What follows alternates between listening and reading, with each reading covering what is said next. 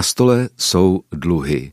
Eh, tady doufám, že ne na tom vašem stole v domácnosti, ale na stole tady u nás ve studiu, protože o dluzích v rámci našeho povídání o finanční gramotnosti se budeme bavit, ale nejenom o nich samozřejmě.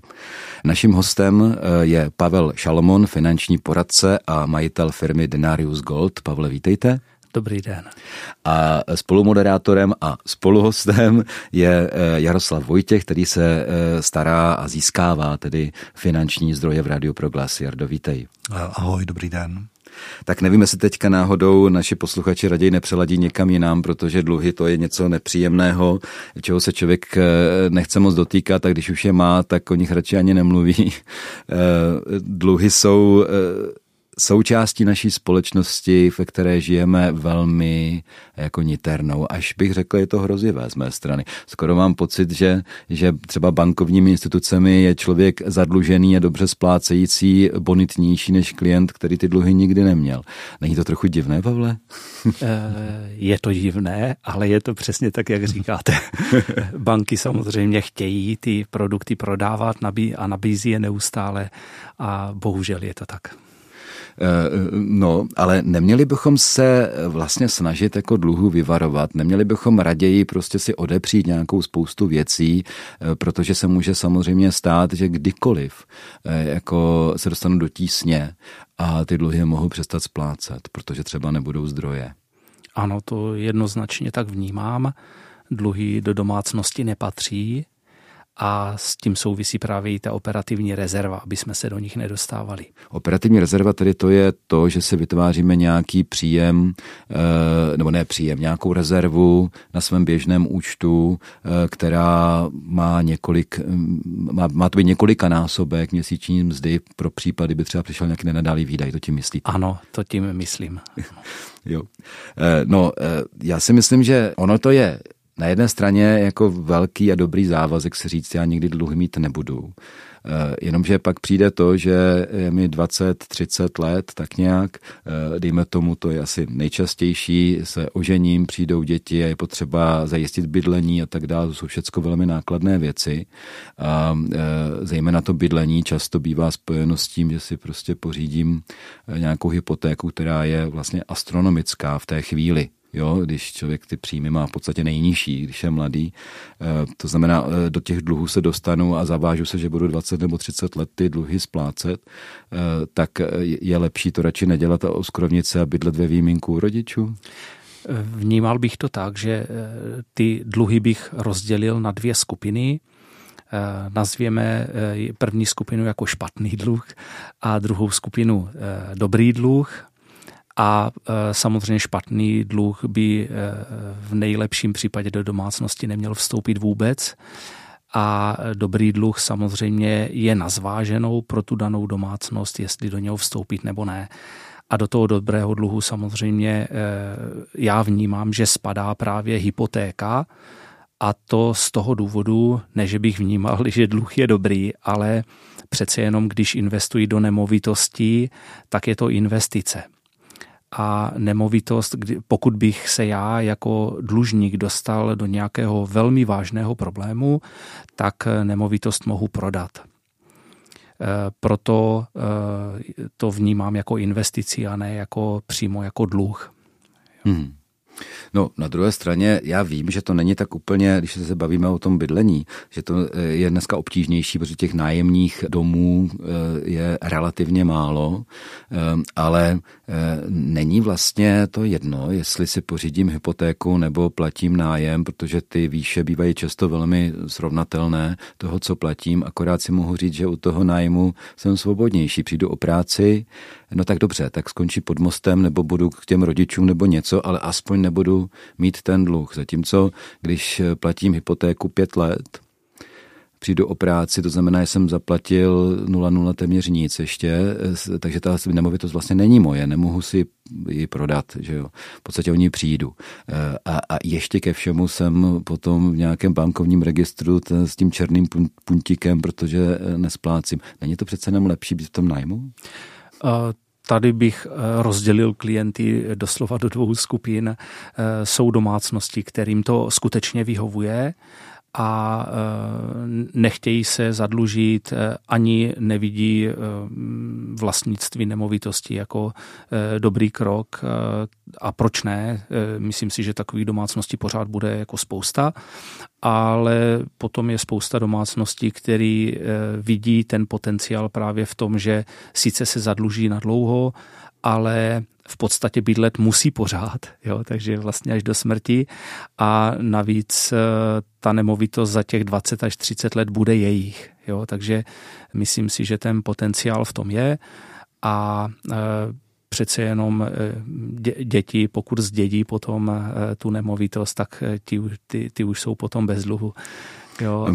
To je pravda, ale předpokládám, že ty děti, když se budou chtít ve 20 až 30 osamostatnit, tak to obvykle já jako rodič ještě se nehodlám vzdát své nemovitosti a odejít na věčnost, e, e, takže stejně vlastně budou pořizovat to bydlení taky, ne? Možná spíš pro ty vnuky to je, ne? Může, ano, může to být pro vnuky, ano, máte pravdu. Ale možná by mě docela zajímalo, e, tak představme si, že jsme v té situaci, ve které jsme ně, někdy byli asi všichni, když my tady všichni tři pánové už to máme dost daleko za sebou, kdy člověk uvažuje o svém vlastním bydlení a podobně. A e, teď si řeknu, OK, tak e, jako mám třeba rodinu, malí děti, nebo jich chceme s manželkou třeba, to je hypotetické, já jsem kněz, jo, celý bátník a šťastný, jo, ale, jako, ale e, a řekneme si, OK, my chceme si pořídit vlastní bydlení, jo, a teďka uvažujeme o tom, máme nějaké příjmy a říkáme si, tak co si vlastně můžeme dovolit. A máme samozřejmě nějaké vysněné představy, jak by ten dům měl vypadat. Jo? A teď se to musí nějakým způsobem potkat.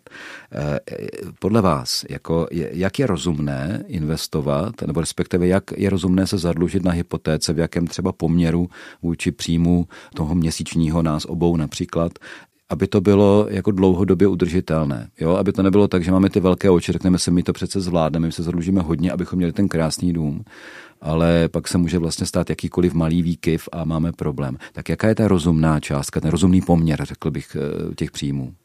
Eh, já bych eh, to vzal trošku z jiné stránky. Hmm. Já bych s tou domácností komunikoval trošku jinak. Většinou moje otázka zní, jakou představu o výši splát, splátky mají.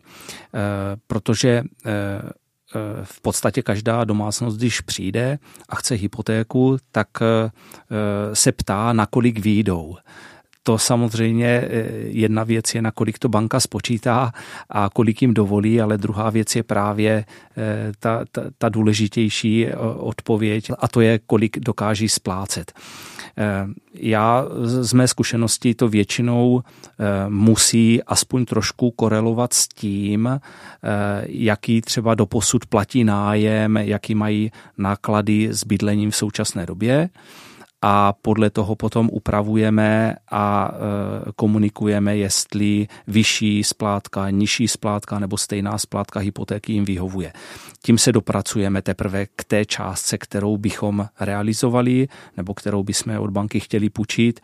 Jo, takže postupujeme trošku jinak, většinou nebo snažím se ty klienty e, trošku usměrnit právě z tohoto úhlu pohledu. Hmm. Jo, takže není až tak důležitý, kolik nám banka dokáže půjčit na základě jejich příjmu, ale na základě té jejich představy, kolik eh, tu splátku unesou. Ještě potom samozřejmě tam hraje roli poměrně hodně věcí, ale eh, eh, k té vaší otázce ještě bych vnímal jako důležitý zvážit, že když se skutečně jedná o rodinu, tak aby počítali s příjmem, že jeden z nich je na mateřské. Říkám jeden z nich, protože v současné době už se čím dál častěji vyskytují muži. Jako byli korektní, je to rodičovská, a, um, ale ano. to je mimochodem zvláštní. Říká se tomu dovolená, ale s dovolenou to nemá mnoho ano. společného. Ale...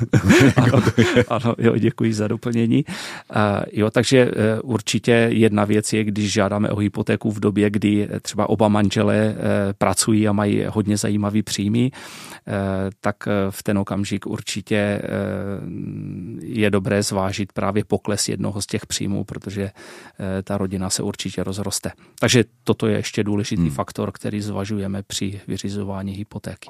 Já bych skoro řekl a doporučil bych teda všem, jak vystupíme se moderátorské role, při tom plánování toho domu, aby se nebáli nebo nebojte se architekta. Ono to vypadá, že architekt je nějaký luxus navíc, ale je to přesně naopak. Ten architekt samozřejmě má nějaký honorář, a který jako má nějakou výši, která je rozhodně vyšší než nějaký typový domek koupený někde, i když to ani to není levný, eh, ten projekt, ale architekt dokáže jako výjít eh, z takových představ těch eh, zadavatelů, té rodiny. Když se budou dobře souznět, tak jako pochopí, o co jim vlastně jde, je schopen navrhnout řešení, které by ty investory v životě nenapadlo a které jednoduše jim bude vyhovovat a, a bude třeba i nakonec levnější, než kdyby kupovali nějaký typový dům. Jo. A tímto bych zase zároveň chránil i e, naše životní prostředí, pokud jde o urbanismus a o tom, co, co se do té přírody, nebo a myslím tím i té městské třeba krajiny staví. No. A tak to mi přijde jako docela důležité. Někdy se říká, že jako e, například architekt e, vám z typového domku odstraní v uvozovkách balkon, který nepotřebujete a tím ušetříte na toho architekta s tou nadsázkou. Jardo, jakou ty máš zkušenost? Jsi měl hypotéku, kdy když jste třeba stavili dům nebo něco? Já mám hypotéku Stále dneška, pořád ještě mám, ale pravdou je, že první hypotéku jsme si pořídili s prvním domem nebo s prvním startovním bydlením Eh, já bych se ještě vrátil zpátky malinko. Musíme si uvědomit, že eh, potřeba bydlení je takzvaná primární potřeba, hmm. Eh, což znamená, že skutečně před těma ostatníma, tak jak tady Pavel zmiňoval, že je to vlastně jakoby dobrý dluh, nebo jeden z těch dluhů, který mm, jsou svým způsobem mm, prostě v pořádku, protože jinak se k tomu nedostanete, tak samozřejmě my jsme to třeba pojali tak, že jsme měli startovní dům, ten startovní dům jsme potom potom po několika letech teda jako prodali, navázali jsme na něco dalšího a takhle jsme se dopracovali mm-hmm. něčeho, co máme třeba v současné době a v současné době máme jeden jako malý domek, eh, který je ve fázi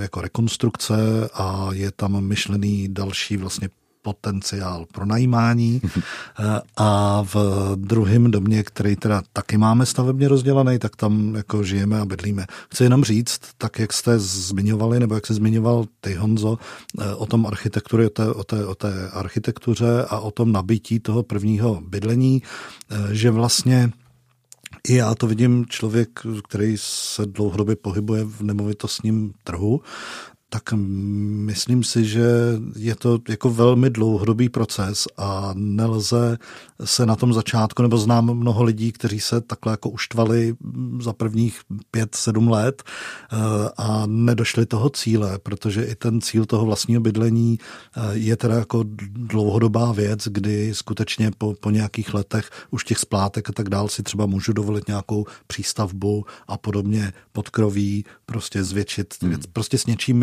jakoby začít a teď se vrátím možná zvláštním způsobem. My jsme v minulém dílu eh, se věnovali i tomu, že vlastně Pavel poznamenával eh, takzvané desátky.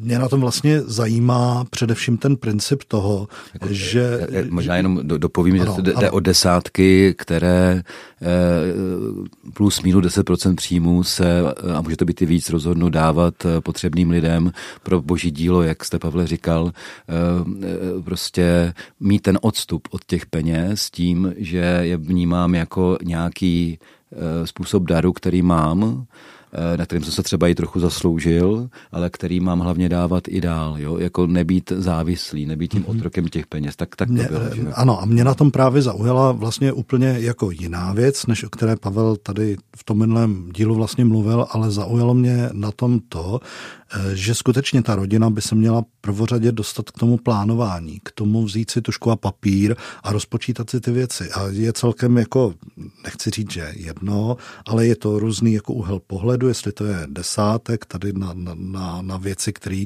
samozřejmě jsou smysluplný a tak dál, ale strašně důležitý je v té rodině opravdu tušku a papír si vzít, sečíst si vlastně tu nákladovost a to, co si můžu jakoby dovolit. Mm-hmm. A taky nemířit právě k tomu jakoby Karlštejnu hnedka na začátku, protože skutečně se potom může... Zase ta nemovitost na druhou stranu má výhodu v tom, že z většiny, pokud nejsou nějaký turbulentní časy, kdy ty věci jdou prostě nahoru dolů, eh, tak eh, většinou nemovitost, tak jak je konzervativní jakoby investice, tak nabývá na své hodnotě. To znamená, že se nemusí Honzo stát, tak jak si poznamenával, že po několika letech ti vlastně ta banka třeba tu nemovitost sebere a zabaví, eh, ale naopak se může třeba u, u našich nemovitostí, které už máme díl, tak, tak se z toho vypreparovalo to, že z té jedné splácíme dvě nemovitosti, ale kdyby se nám něco, nedej bože, dělo, tak my už z hodnoty té jedné nemovitosti splatíme veškeré ty dluhy a ještě nám zůstane. A mně přišlo pěkné to, co jsi říkal, že ty jsi mluvil o startovní nemovitosti, ale mně se vlastně možná ještě víc líbilo to, a tam ten architekt je hodně důležitý, když člověk staví dům, tak může postavit dům tak v nějaké fázi, která je která je vlastně úplná, dokončená, ale není to třeba úplně jako obrovské. Konec mm-hmm. konců si myslím, že když teprve plánujeme mít děti nebo jsou maliličkaté, tak asi není úplně nutné, abychom uvažovali, že musí mít každý svůj pokoj, protože bude studovat vysokou školu. V té chvíli je na to ještě trochu čas, jo? že se hmm. dá postupně nějak to dotvářet. E, a to mě přijde jako docela fajn. A myslím si teda, jak ty jsi to hezky říkal, že hned, hned nemusí mít Karlštejny. Já myslím, že hmm. postupem věku si člověk řekne, že ten Karlštejn vlastně vůbec nepotřebuje. No, ano. Kdo to má uklízet. Ano, ano. ano tak, to je, tak to je u nás. A zvlášť, když děti se potom rozhodnou nezůstat hmm. doma. Hmm. Ano. Hmm. Tak já myslím, že by do toho našeho finančního a dluhového povídání bychom měli vpustit eh, trochu hudby, ať si trochu oddechneme.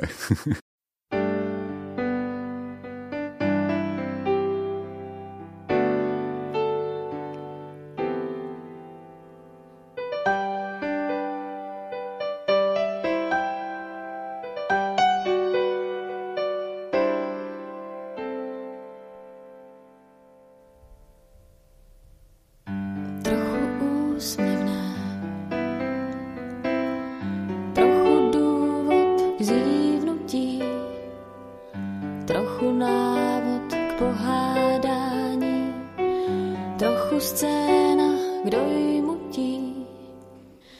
Nejvíc chyba v poznávání, dluhy v přátelství. Přehlédnuté stýskání.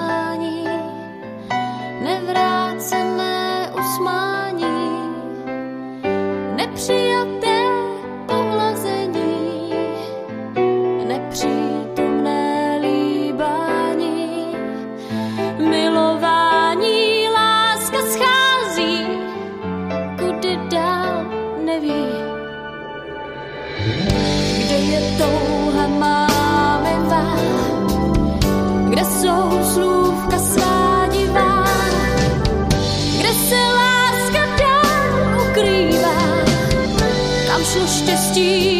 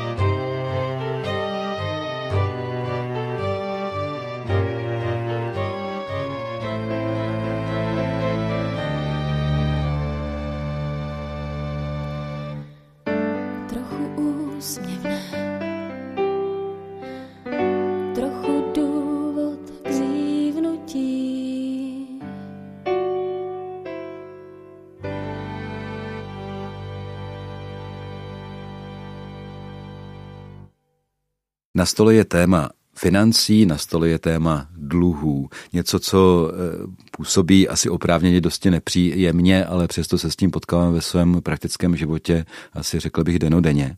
Eh, povídáme si s Pavlem Šalomonem, finančním poradcem, a povídáme si s Jardou Vojtěchem, který se v Rádiu Proglas stará o právě o finanční zdroje a získává je, aby to rádio fungovalo. Ten, kdo eh, teď mluví, je Jan Hanák. Eh, my jsme se bavili v tom předchozím našem povídání o dobrých a špatných dluzích, tak jste to, Pavle, definoval a za ten dobrý dluh jste e, označil, a jsme se v tom nějak zhodli, je třeba dluh, dejme tomu, na bydlení. Za prvé, protože člověk potřebuje někde bydlet a za druhé, protože je to něco, co si nějakou hodnotu víceméně drží a e, dá se s tím nějak pracovat. Není to jako, že by člověk vyhodil peníze za dovolenou třeba, hmm. která se ztratí během té dovolené. E, Napadá vás ještě nějaký jiný takový typ dobrého dluhu, kromě bydlení? Existuje vůbec? Tak eh, já bych obecně vnímal jako investici, eh, takže ne, že si to bydlení koupím, ale že třeba ho chci zrekonstruovat nebo zvýšit hodnotu eh, toho bydlení, ať už je to byt nebo rodinný dům. Eh, upřímně, já jsem velký odpůrce všech ostatních eh, dluhů, jo? ale věřím tomu a, a v podstatě vím, že eh, se může domácnost dostat, i když třeba nějakou rezervu má, tak určitě můžou vzniknout situace, kdy třeba jiná možnost ani nebude. Ale k té otázce vnímám, že jakýkoliv jiný dluh vnímám velmi negativně. Jo? Mm-hmm. Takže eh, vždycky bych se snažil najít jiné řešení nebo pomoc od rodiny nebo jinou pomoc, než prostě se zadlužit, protože eh, je, je to sice zvláštní, ale obecně klienti to neradi eh, slyší, ti, kteří chtějí skutečně nějaký dluh a nazvěme špatný dluh, tak dluh je pro toho, kdo peníze má, bohužel ne pro toho, kdo peníze nemá. Jo, hmm. protože eh, dluhem ještě zvýší výdaje, nutný výdaje v té domácnosti. Takže eh, k té otázce vnímám jakýkoliv hmm. jiný dluh, který se netýká investice, to znamená bydlení, tak vnímám negativně. Možná takovou specifickou věcí, kterou, eh, se kterou má zkušenost asi kde kdo, je dluh, a dluh to samozřejmě je, když si člověk pořizuje auto takzvaně na leasing nebo na různé takovéhle jako verze, eh, to si taky myslíte, že je špatný dluh? tak eh, tady eh, bych to už trošku rozdělil, protože samotný leasing nebo úvěr, ano, to je jedna věc.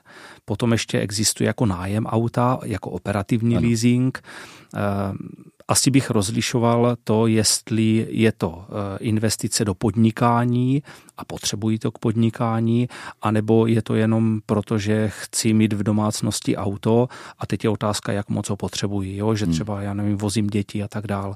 Takže eh, je, je to ano i ne. Zvažoval bych ty důvody. Eh, proč? Potom bych zvažoval samozřejmě, jestli nějaká rezerva existuje a musíme, jestli je nutné si na to brát dluh. Jo, eh, jo, takže, takže zase je to hmm. hodně specifická záležitost, ale eh, zase pořád je to dluh, takže řekněme si na rovinu, auto je nejdražší člen domácnosti. Je to spotřeba, to znamená, jestliže si ho pořídím na dluh, tak je to ten největší špatný dluh, který jsem udělal. Ale pokud mi to auto vydělává nebo mám ho k podnikání a tak dál, tak eh, samozřejmě může to mít svý opodstatnění. Hmm. Takže eh, ne, netvrdím jednoznačně, že auto na dluh je špatné, ale myslím si, že z velké většiny v rámci rodiny, domácností, mimo podnikání eh, to dobrý krok není.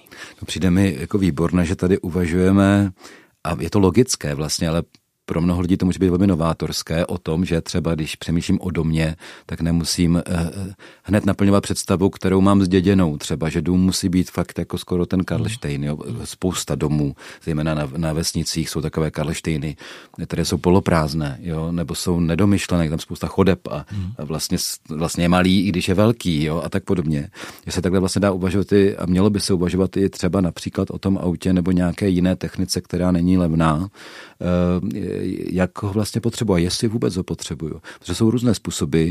Samozřejmě něco jiného je to na vsi. Já na vsi bydlím, jsem farář vesnický, takže člověk to auto využije víc, protože dojíždím do Brna ehm, a není to úplně jednoduché tou hromadnou dopravou. Ne, že by to nešlo teda, ale to je takové. ale pokud člověk třeba bydlí ve městě, větším městě, tak eh, mnohdy to auto potřebuje jenom výjimečně a pak existuje třeba něco jako e, sdílené vozy nebo v podstatě družstevní systém a podobně nebo něco podobného a nemusí to být dražší. Naopak, jo. Jenom mi to nepatří. Vlastně možná jedna taková věc, co vám tady vnořím, je to pár roků zpátky, co, e, co jsem si potřeboval koupit nový počítač, nový laptop, protože ten starý už tak jako odcházel tak jsem si klasicky věděl jsem, který chci, tak jsem si našel, našel kde byl nejlevnější a a, no a když jsem to už, už jsem dal skoro to koupit, tak jsem se koukal, že mi to nabídlo v podstatě operativní leasing toho, toho počítače za pár stovek měsíčně, vzhledem k té ceně toho počítače to je velmi slušná cena se servisem, s tím, že za dva roky mi ho vymění za nový a mně to přišlo, ani ne tak ekonomicky to taky, ale přišlo mi to filozoficky vlastně velmi hezký,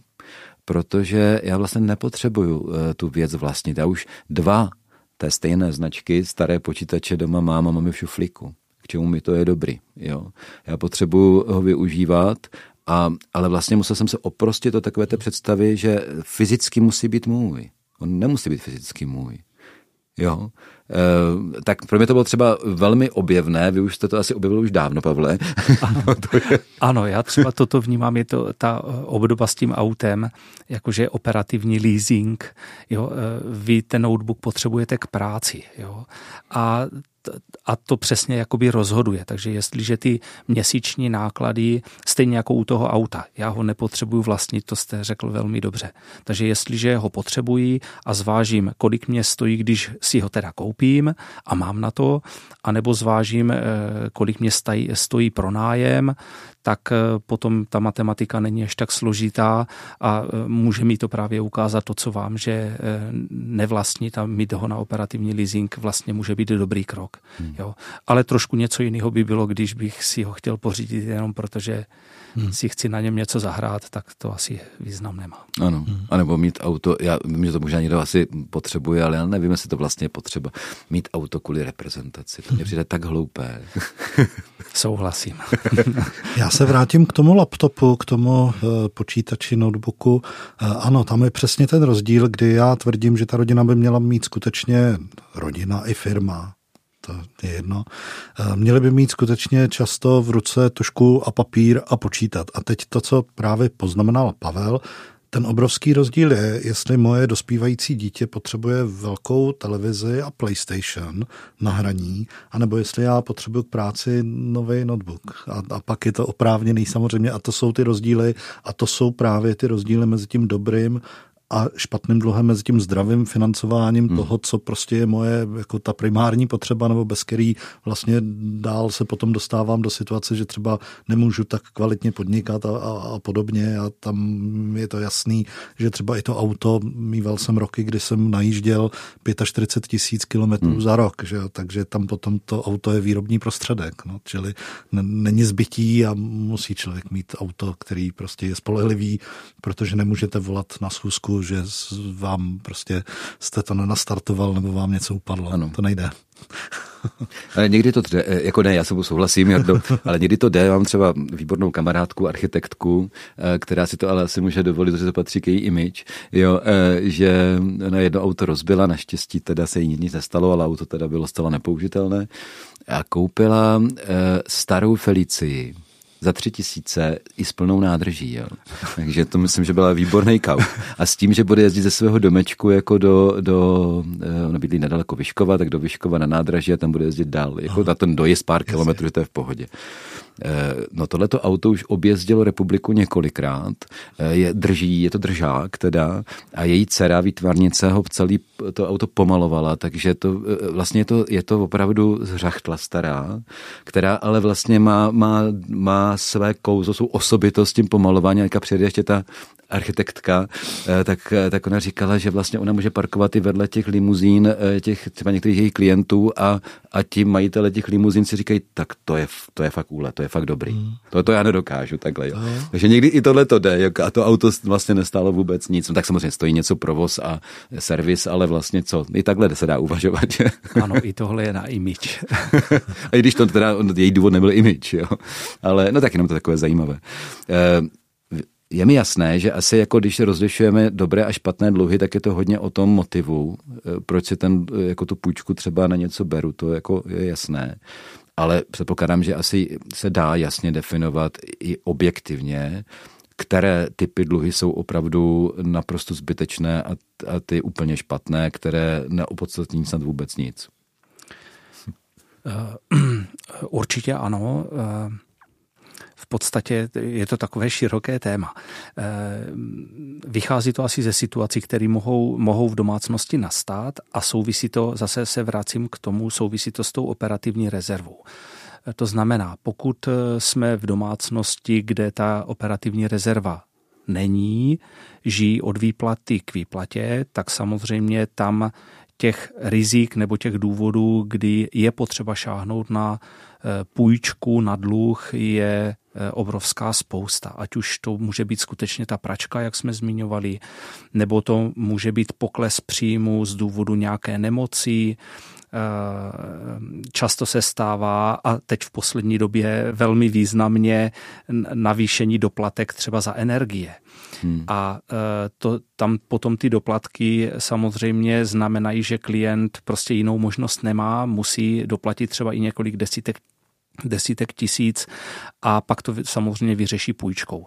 A tam samozřejmě potom eh, zase nastává otázka, eh, když eh, ty půjčky většinou mají splatnost delší než jeden rok a vemme si variantu, že doplatím například služby, doplatek na elektřinu, mám to na půjčku a mám to třeba na delší dobu než na jeden rok, tak samozřejmě už logicky se dostaneme, e, za rok se dostaneme do problému, protože budu ještě splácet půjčku, ale on možná přijde další doplatek, jo? nebo hmm. si musím zvednout zálohy a tak dále. Takže e, takže chci říct, že ta první varianta souvisí s tou operativní rezervou. Když ji nemám, tak je v podstatě eh, obrovské riziko, že do dluhu budu muset jít a těch důvodů je opravdu spousta.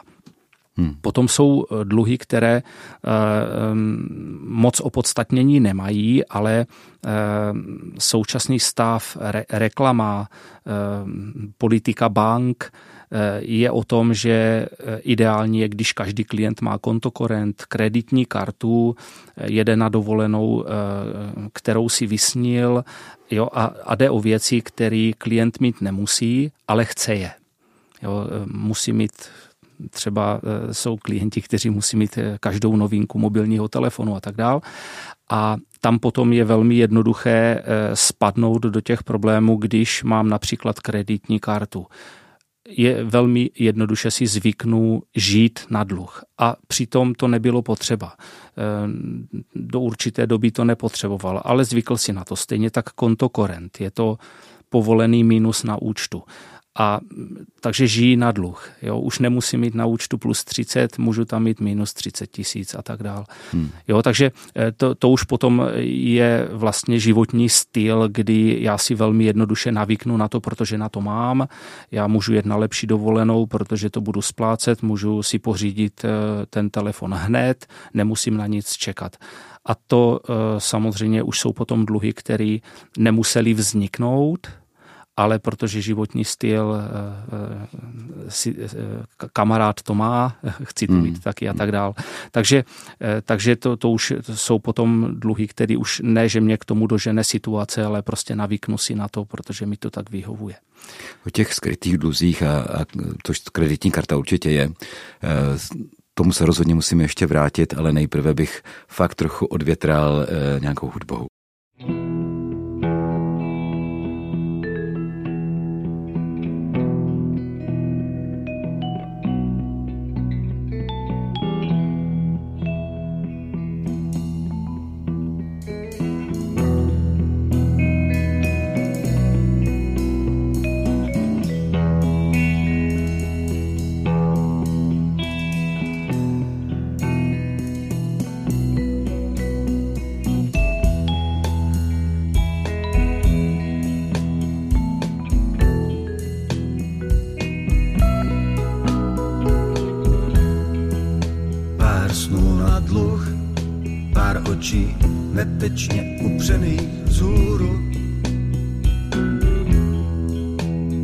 uši usilovně loví ozvěny andělských kůrů.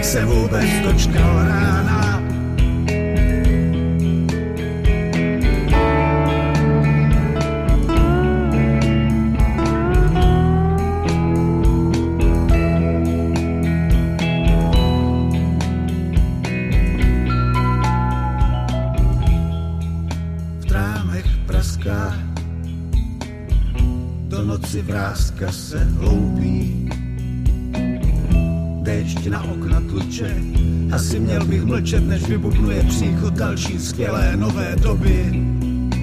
Už je to sečtené úplně zbytečně se zase jednou dočkám rána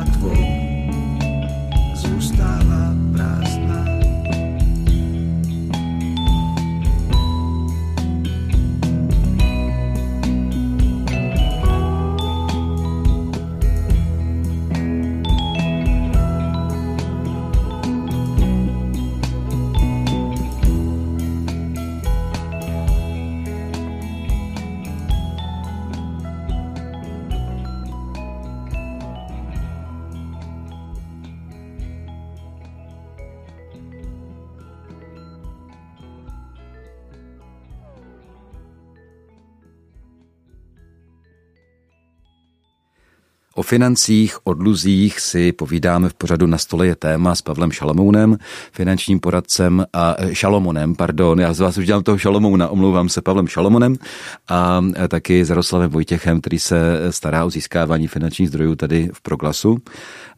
Já jsem Jan Hanák. No, mě zaujalo, protože to je důležité téma, když jste mluvil před písní o těch kreditních kartách a kontokorentech. Protože si říkám, u toho kontokorentu, dejme tomu, to je přehledné. To vím, že když jdu do mínusu, tak, tak to vidím na tom účtu hned. Jo?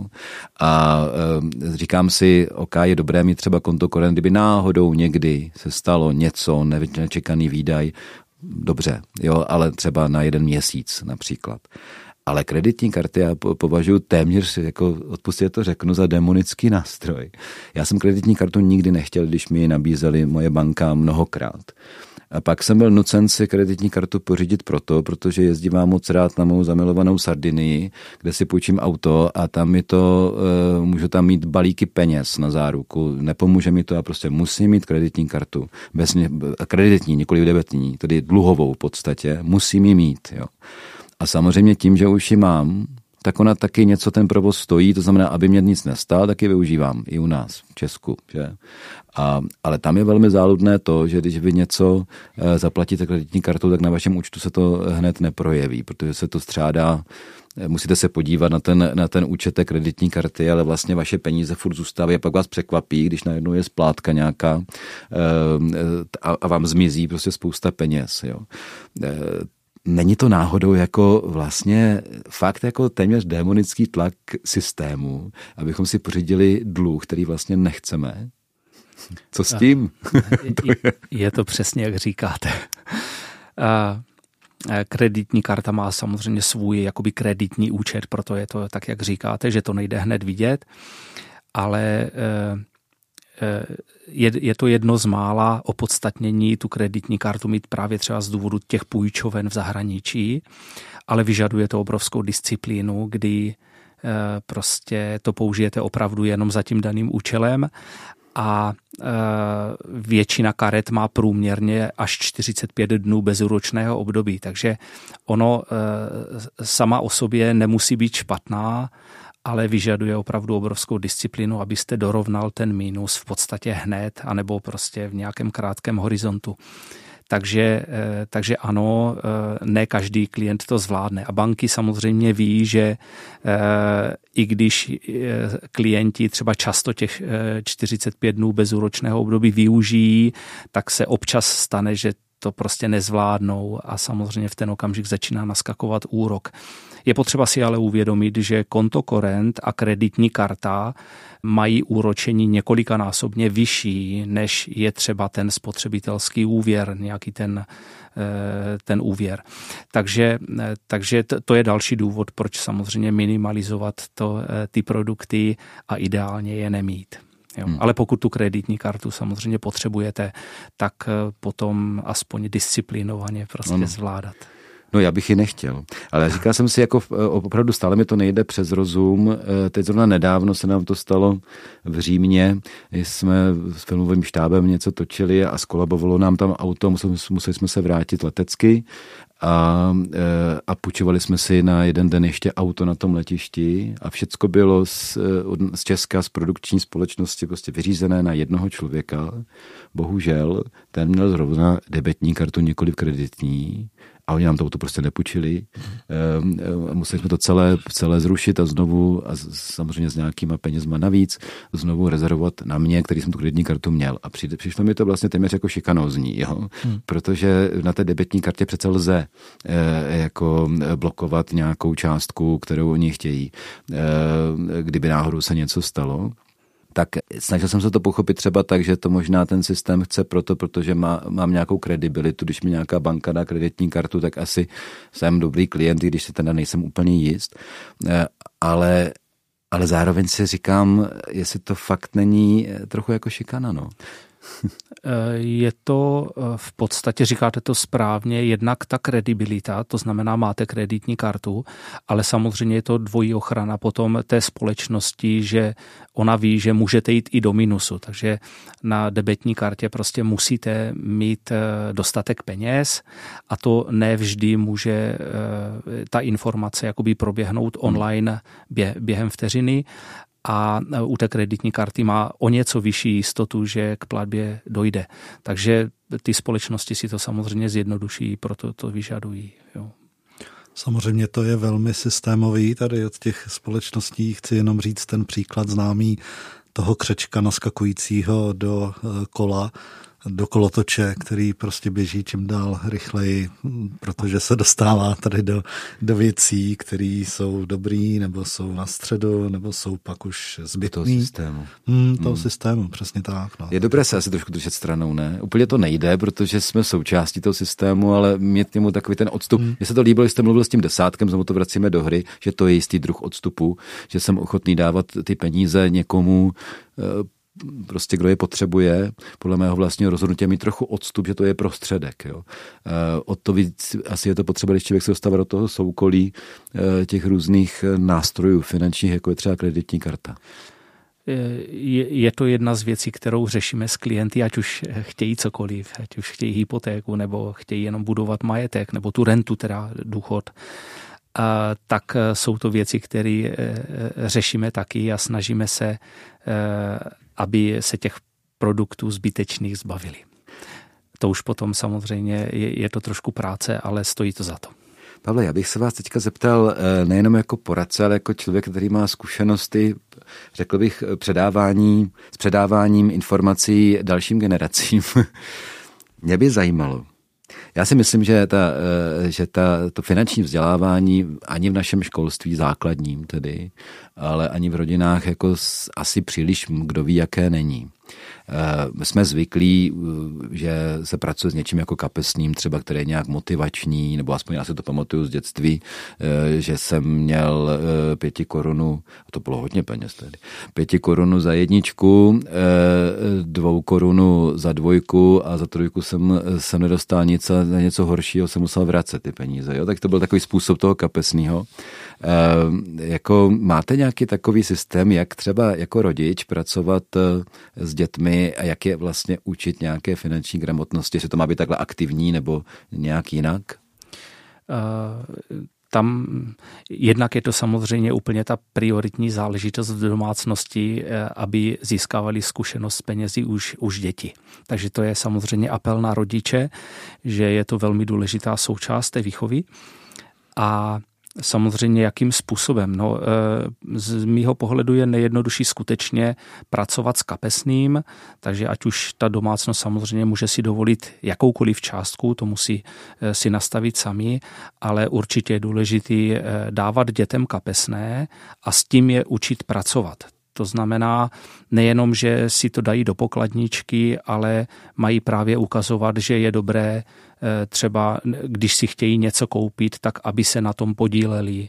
Jo, že třeba něco zaplatí rodiče, něco zaplatí oni. Aby oni začali vnímat hodnotu těch peněz. Jo, to znamená, že nemají všechno zadarmo. A to si myslím, že je vůbec taková ta základní věc.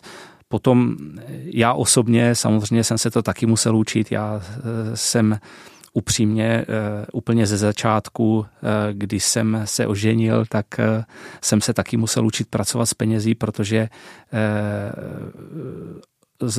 od rodičů jsem tu výchovu dostal částečně, spíš méně, ale takže jsem se to taky musel učit, ale je to v podstatě jako velmi důležitý, aby začali vnímat hodnotu.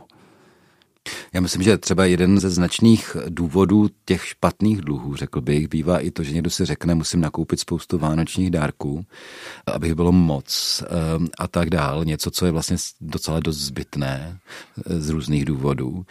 Ale mimo jiné si myslím, že tam hraje i tady tohle, že si můžu říct, tak já jsem to neměl, tak svým dětem to vynahradím a budu je zahrnovat různými eh, drahými věcmi. Eh, možná i takovým způsobem to dítě se řekne, to je samozřejmost, jako, to je něco, co nic nestojí, to nemá žádnou hodnotu. Měl jste tohle taky na mysli? Uh... To, to taky, ano. Myslím si, že jsme to zažili všichni. Já jsem zrovna před Vánocemi slyšel od jedné klientky eh, strašně zajímavou věc, že u nás už roky probíhají Vánoce tak, že každý dostane maximálně tři dárky. Je to samozřejmě, je to zajímavý číslo, ale eh, tím, že řekla maximálně, tak si myslím, že to samo už potom ukazuje, že jakým způsobem ty děti vedou. Hmm. Jo, že, že pod stromkem nemusí najít prostě spoustu věcí, ale, ale možná jenom něco k radosti, anebo něco, co skutečně potřebují. Hmm, a nebo nebudeme se dávat dárky vůbec, no to znamená, že vždycky nějaký bude, ale bude to nějaká jako eh, drobnost, o té člověk přemýšlí. Ano. Aby to mělo nějaký příběh taky. Jado, ty se tady nadechoval už několikrát, povídej. jo, chtěl jsem zpátky se jenom vrátit třeba k té motivaci s tím kapesným, tak my teď hmm. máme uh, syna, který už teda se, si hodlá dělat řidičský průkaz No ale dost značnou dobu se zasekl v takové mezifázi, že vlastně si jako nám jako tvrdil, že by rád eh, si napřed na ten řidičský průkaz jako našetřil. A on dneska ten řidičák stojí 30 tisíc korun, nebo jako skutečně velký, velký množství peněz. My jsme teda k tomu taky přistoupili motivačně tím způsobem, že jsme řekli ano, až ten řidičský průkaz si doděláš, tak my ti třeba půlku těch peněz vrátíme. No, ale eh, jenom chci říct, že určitě je dobře v tomhle věku s tím pracovat i takhle, aby ty děti si uvědomovaly skutečně, že to má i tu hodnotu toho, že musí teda chodit na ty brigády a tak dále, a tak dále, aby, a, a je to pro něj docela břemeno, má teď našetřeno třeba, nevím, 10-12 tisíc, ale už nějakou dobu jako se tím zaobírá a tady přesně na tom jako vidí, jak je složitý pro mámu, pro tátu si našetřit 30 tisíc na tu pračku třeba, nebo na, hmm. na tu lednici a podobně, na ten nečekaný výdaj, nebo na nový kotel, nebo tak že to není jednoduchý. Musím říct, že my jsme to vyřešili úplně stejně. Eh, mám dceru dva syny a každý z nich dostal na řidičák příspěvek. Nezaplatili jsme to všechno. Mm-hmm. To samozřejmě s tím souvisí, že oni vidí, že všechno něco stojí. Mm-hmm. A váží si potom i té práce jo, samozřejmě, jo. za kterou nějakou tu odměnu dostanou. Hmm. Tak já si myslím, že ale vlastně tak, když už je člověk na střední škole nebo nemluvě na vysoké, kde je schopen chodit na brigády a, a všichni, samozřejmě to všichni dělají. Na ty vysoké určitě už z toho důvodu, že to je taky socializační moment, hmm. ale, hmm. ale, ale jinak by to ani nešlo, protože to není úplně levná záležitost i bez školného studovat vysokou školu. Ale bavíme-li se o dětech eh, jako třeba v prvního stupně základní školy například, nebo úplně malé, eh, které pochopitelně žádný, žádné peníze nepřinesou, odkud kdyby je vzali. Že jo. Eh, předpokládám, že jako jste, Pavle, mluvili i o tom, jako, že je dobré s nimi třeba ty věci nějak tvořit. Například říct, OK, tak potřebuje, ty potřebuješ něco, co musíme koupit, peníze do toho přineseme my a ty třeba nevím, půjdeš s námi, eh, nějakým způsobem se na tom budeš podílet jako svým eh, svou pozorností, svou nějakou prací, nebo nevím, jak to nazvat. Hele, já jsem celý bátník, já jsem teoretik, jo? já jsem takhle malé děti nikdy nevychovával, ale je to tak třeba, že je dobré už v útlém věku nějak uh, s tímto pracovat? Uh, určitě ano. Já samozřejmě uh, sám přemýšlím, protože děti už mám velký, ale sám přemýšlím samozřejmě Eh, v jaký okamžik, jakou informaci jim předávat, ale určitě, co se týká kapesného, nějakých drobných věcí, které když si chtějí koupit. Já třeba pamatuju, když eh, jsem byl malý, tak eh, jezdil kolotoče, střelnice, tak třeba tu žvejkačku jsme si museli zaplatit sami, třeba jo, jo. Takže myslím si, že v útlým věku oni určitě vidí, že když něco chtějí, a musí šáhnout do, do té kasičky a sami třeba přispět, tak si myslím, že to je takový ten jako důležitý moment. A který, který ten věk je podle vás tak správný, kdy vnést do života toho dítěte něco, jako že existuje jako peníze? To znamená, že dostane kapesné. Kolik je to roku? Já si myslím, že by to, že dostává kapesné, určitě bych vnímal v předškolním věku. Aha. A to hospodaření s penězi si myslím, že od nějaké základní školy, to znamená od prvního stupně, je už nejvyšší čas, ano. Od první třídy bych s nimi už pracoval e, jako konkrétně, to znamená, že už si i něco třeba sami koupí, nebo že na to přispějí. Ale to, že dostávají kapesné, že je dobré si to šetřit, tak e, to jednoznačně v předškolním věku, aby nebylo pozdě. Já bych chtěl ještě poznamenat takovou jednu malou eh, rychlou věc. Eh, my jsme vždycky ukazovali eh, takový ty základy účetnictví, jako má dáti dal, takzvaně. Čili vzít si tušku a papír, znova se k tomu vlastně vracím a i s těma dětma pracovat tady v tom slova smyslu, tady si dostal 200 korun a vydal si třeba 150 tady za to a tak dál, že už i s těma číslama se naučí trošku pracovat. Hmm. Je to dobrý. Hmm. Hmm. Tak to byla slova Jaroslava Vojtěcha, který se tady v proglasu stará o e, finanční zdroje a získává je, krom jiného. A e, děkuji ti za to, že jsi tady byl, že jsi přispívali svým pohledem na věc i svou zkušeností. Já děkuji za možnost. Ano. Ale, ale zejména děkuji vám, Pavle. Eh, Pavel Šalomon byl náš hlavní host. Eh, Pavel je finanční poradce, je majitelem firmy Denarius Gold. A eh, není to naposledy, co se tady my vidíme, ale s posluchači slyšíme, protože se budeme ještě bavit třeba o spoření, o dlouhodobých nějakých investicích a podobně. Myslím, že se určitě vrátíme ještě k tomu tématu bydlení, protože to je něco, co provází úplně každého z nás a věřím tomu, že se ještě zrodí eh, další témata, o kterých se můžeme bavit. Eh, o finanční gramotnosti, o tom, že eh, finance nebo peníze jsou špatným pánem, ale, ale nezbyde nám nic jiného, než je používat v tomto systému. Tedy měli bychom se snažit, aby byli dobrým služebníkem, aby měli taky ten přesah, řekl bych duchovní, řekl bych morální, to velmi výrazně, nějaké solidárnosti a tak podobně. Solidarity Já jsem nedávno byl v Polsku, takže už jsem tak trošku, pardon. Takže děkuji vám, Pavle, děkuji tobě, Jardo. A v této chvíli se od mikrofonu loučí také průvodce pořadem eh, Jan Hanák.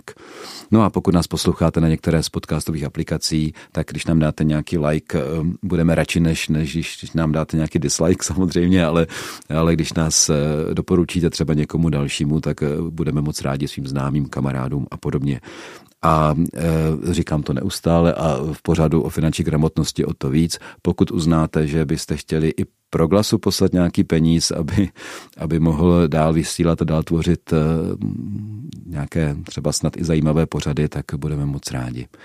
A teď přeji dobrý poslech dalších pořadů pro glasu.